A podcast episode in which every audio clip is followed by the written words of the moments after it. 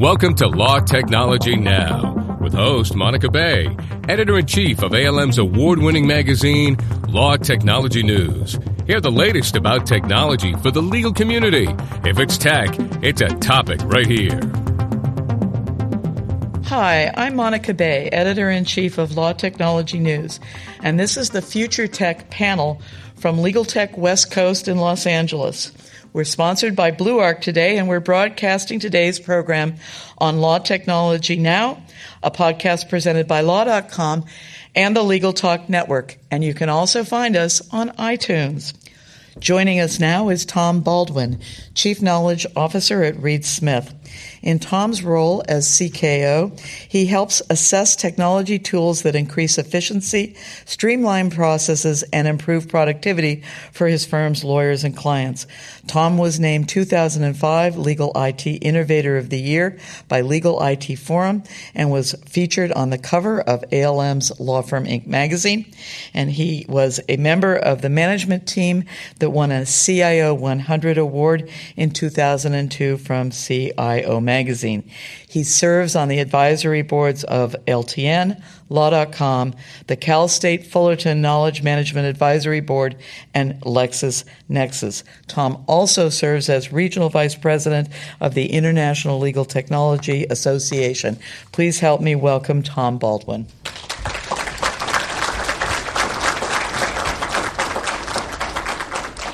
So far, what we've heard today is a lot of uh, very forward thinking ideas and concepts. And, and, what I'm here to talk about today is a bit more um, today as opposed to tomorrow. Uh, when, when Monica asked me to talk about uh, some of these topics, the, the thing that came to mind was um, something more on the line of what I want to call relationship capital. And before I get into that, I want to kind of set the tone in terms of, of how this plays out. So, uh, putting on the KM hat for a second, I've been trying for years to define what knowledge management is. It's very difficult. I've heard about 5,000 different definitions.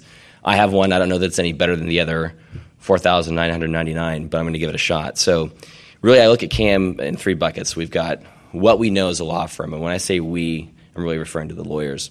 And that kind of manifests itself in work product retrieval, expertise, location, the things we typically think of in knowledge management. That's you know, 90% of, of where KM really is right now. The second bucket is what we need to know to do our job as lawyers, and, and that really is things you see on your intranet, where I go to um, do matter intake, where do I go to find an expense reimbursement form, what hotels do we have deals with in the office that I'm going to be visiting next week. Those types of administrative things I need to also have access to in an easy way. The third bucket, the one I want to talk about today, is, is who we know. Uh, as, as a law firm, and I kind of coined that as relationship capital. We spend so much time on intellectual capital, which is obviously very important in a law firm because that's what we sell, what we know. Um, and, and, as kind of a side note, what's interesting is the firm I'm, I'm, at now, Reed Smith, our tagline is the business of relationships. And they, they put so much of an emphasis on that. That's what they came up with. I think it was because it was the third one um, out of the list. The other two were taken by their law firms. So, um, what's interesting, if you look at relationships, I. Uh, I uh, decided when I started the firm that I was going to be on all the attorney distribution lists. And I wasn't obviously stupid enough to let that hit my inbox, but I have a folder that they all go to. And we don't allow lawyers at the firm don't have access to the all personnel distribution list or the all attorney distribution list because that winds up being used for internal spam. Um, so you know, I had to go through and get every you know all office for every office. We've got 24 offices globally. So I started looking through the types of queries that come through uh, those distribution lists. And I didn't do an, an, actuarial study. I don't have the hard statistics, but I can tell you by reading through them that the vast majority of queries that go through those distribution lists are not about what we know, it's about who we know. Um, a lot of times they're looking for referrals for clients, uh, for a friend of theirs that needs a divorce attorney. I love that one. Um, and it's usually uh, in, a, in an area of law outside the, the core um, services the practice provides. A lot of times they're asking about judges, experts, mediators, arbitrators. Um, they're asking about lawyers at other firms. Maybe it's the op- the opponent in a case, or it's because maybe we're thinking about bringing on that that lawyer as a lateral hire, and we want to get some intel on that attorney. On the corporate side, we also look at it from a matchmaking perspective. Oftentimes, corporate attorneys are looking to match up buyers and sellers. They want to know more about the banking relationships we have, et cetera. And the, the, most obvious one is pitches, and that's the one we typically think of in this context. Uh, I'm going to go out and pitch DuPont. You know, what relationships do we have at DuPont outside of uh, the, the folks going on this pitch? Maybe somebody went to law school with the GC, but you know, how do we how do we mine that information?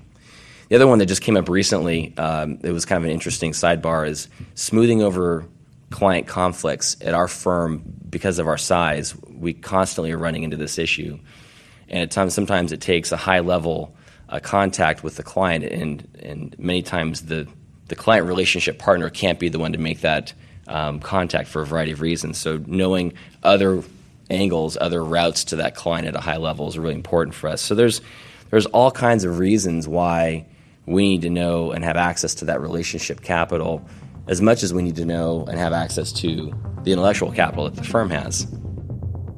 This Future Tech session is brought to you by BlueArc. BlueArc helps legal firms, electronic discovery companies, and corporations handle the explosion of electronically stored information and accelerate computer related evidence gathering with its industry leading high performance and scalable network storage solution. Impact the outcome of litigation actions and deliver evidence to legal teams more quickly by meeting tight deadlines and strict regulatory requirements. Find out how by visiting BlueArc at www.bluearc.com or contact us at 1 864 1040.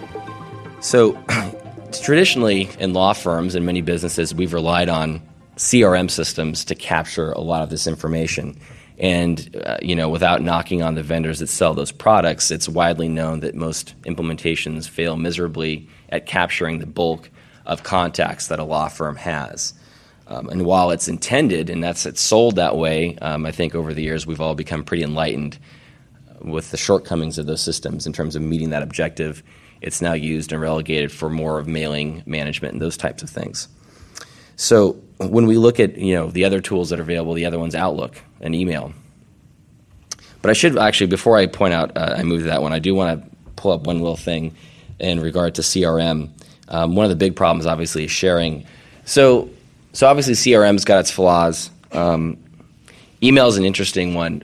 We, the lawyers, I think, are under the false sense that when they send out a broadcast PTI, pardon the interruption email, and ask for assistance on, you know, who knows this judge, et cetera, that they're actually getting the responses that they think they should get. Uh, case in point, I was in a, the, the litigation chair's office at my last firm, and in walks the practice group leader for the labor department, and he's fuming he says, "What happened?" He goes, "Well, I just I just finished up this arbitration, and this arbitrator was a complete nightmare." And so they talk about some more, and the litigation chair says, "Well, who was the guy?" And he says the name. He goes, "Oh, you should have emailed me. You know, I, I had him a year ago, and I would have told you, you know, to steer clear." He goes, "Well, I did. I sent out an all litigator email, and nobody replied back. So I figured this this arbitrator was okay." So I think in in large part we have this false sense of security in using an email query to get the information we need. One of the things that um, is is coming to fruition is this concept of kind of passively collecting our relationship capital, and there are systems out on the marketplace now that allow you to do that. Um, Branchit and Contact Networks are the two that come to mind, and what they do is passively collect uh, the email traffic between lawyers and their clients, and then map those domains of the email to actual businesses that are registered under those domain names so that the system's collecting all this information.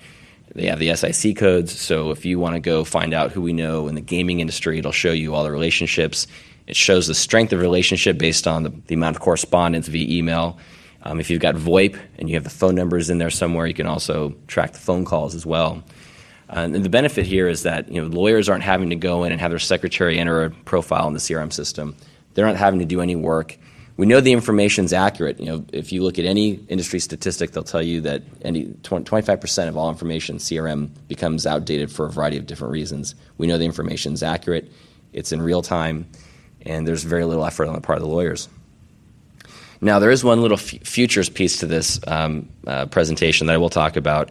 So, the next step in this process is uh, a, technology that's probably going to be out in the next 12 months um, from a couple different vendors looking at doing this, but this concept involves entity extraction. So if you look at most legal documents, you know, where you put the judge's name is in a consistent spot where you have the pleading, uh, the plaintiff and the defendant are all in the same quadrants of a document. So they're able to extract the judge from that document. And within the document management system, once I know who the judge is and I know what document it is, I know what matter it's regarded what it's in, uh, correlated to. Once I know the matter, I can go look at the lawyers that have built time to that matter, and I can presume that those lawyers know that judge. So even if the person hasn't emailed that judge, hasn't called that judge, which oftentimes they're not having direct correspondence with the judge, it's usually the clerk, I can still find out from what the lawyers put in documents what judges they know and other parties. Um, and, all, and kind of all to wrap this up, um, when we look at sort of those three buckets of KM, assuming you, you buy into that definition, which is always um, you know argumentative, I guess. The uh, the point that I'm trying to make is that we can look a lot at intellectual capital. We can look a lot at the administrative side of KM, but to me, the relationships are equally, if not more important, in certain instances. And um, that's my presentation. Thank you.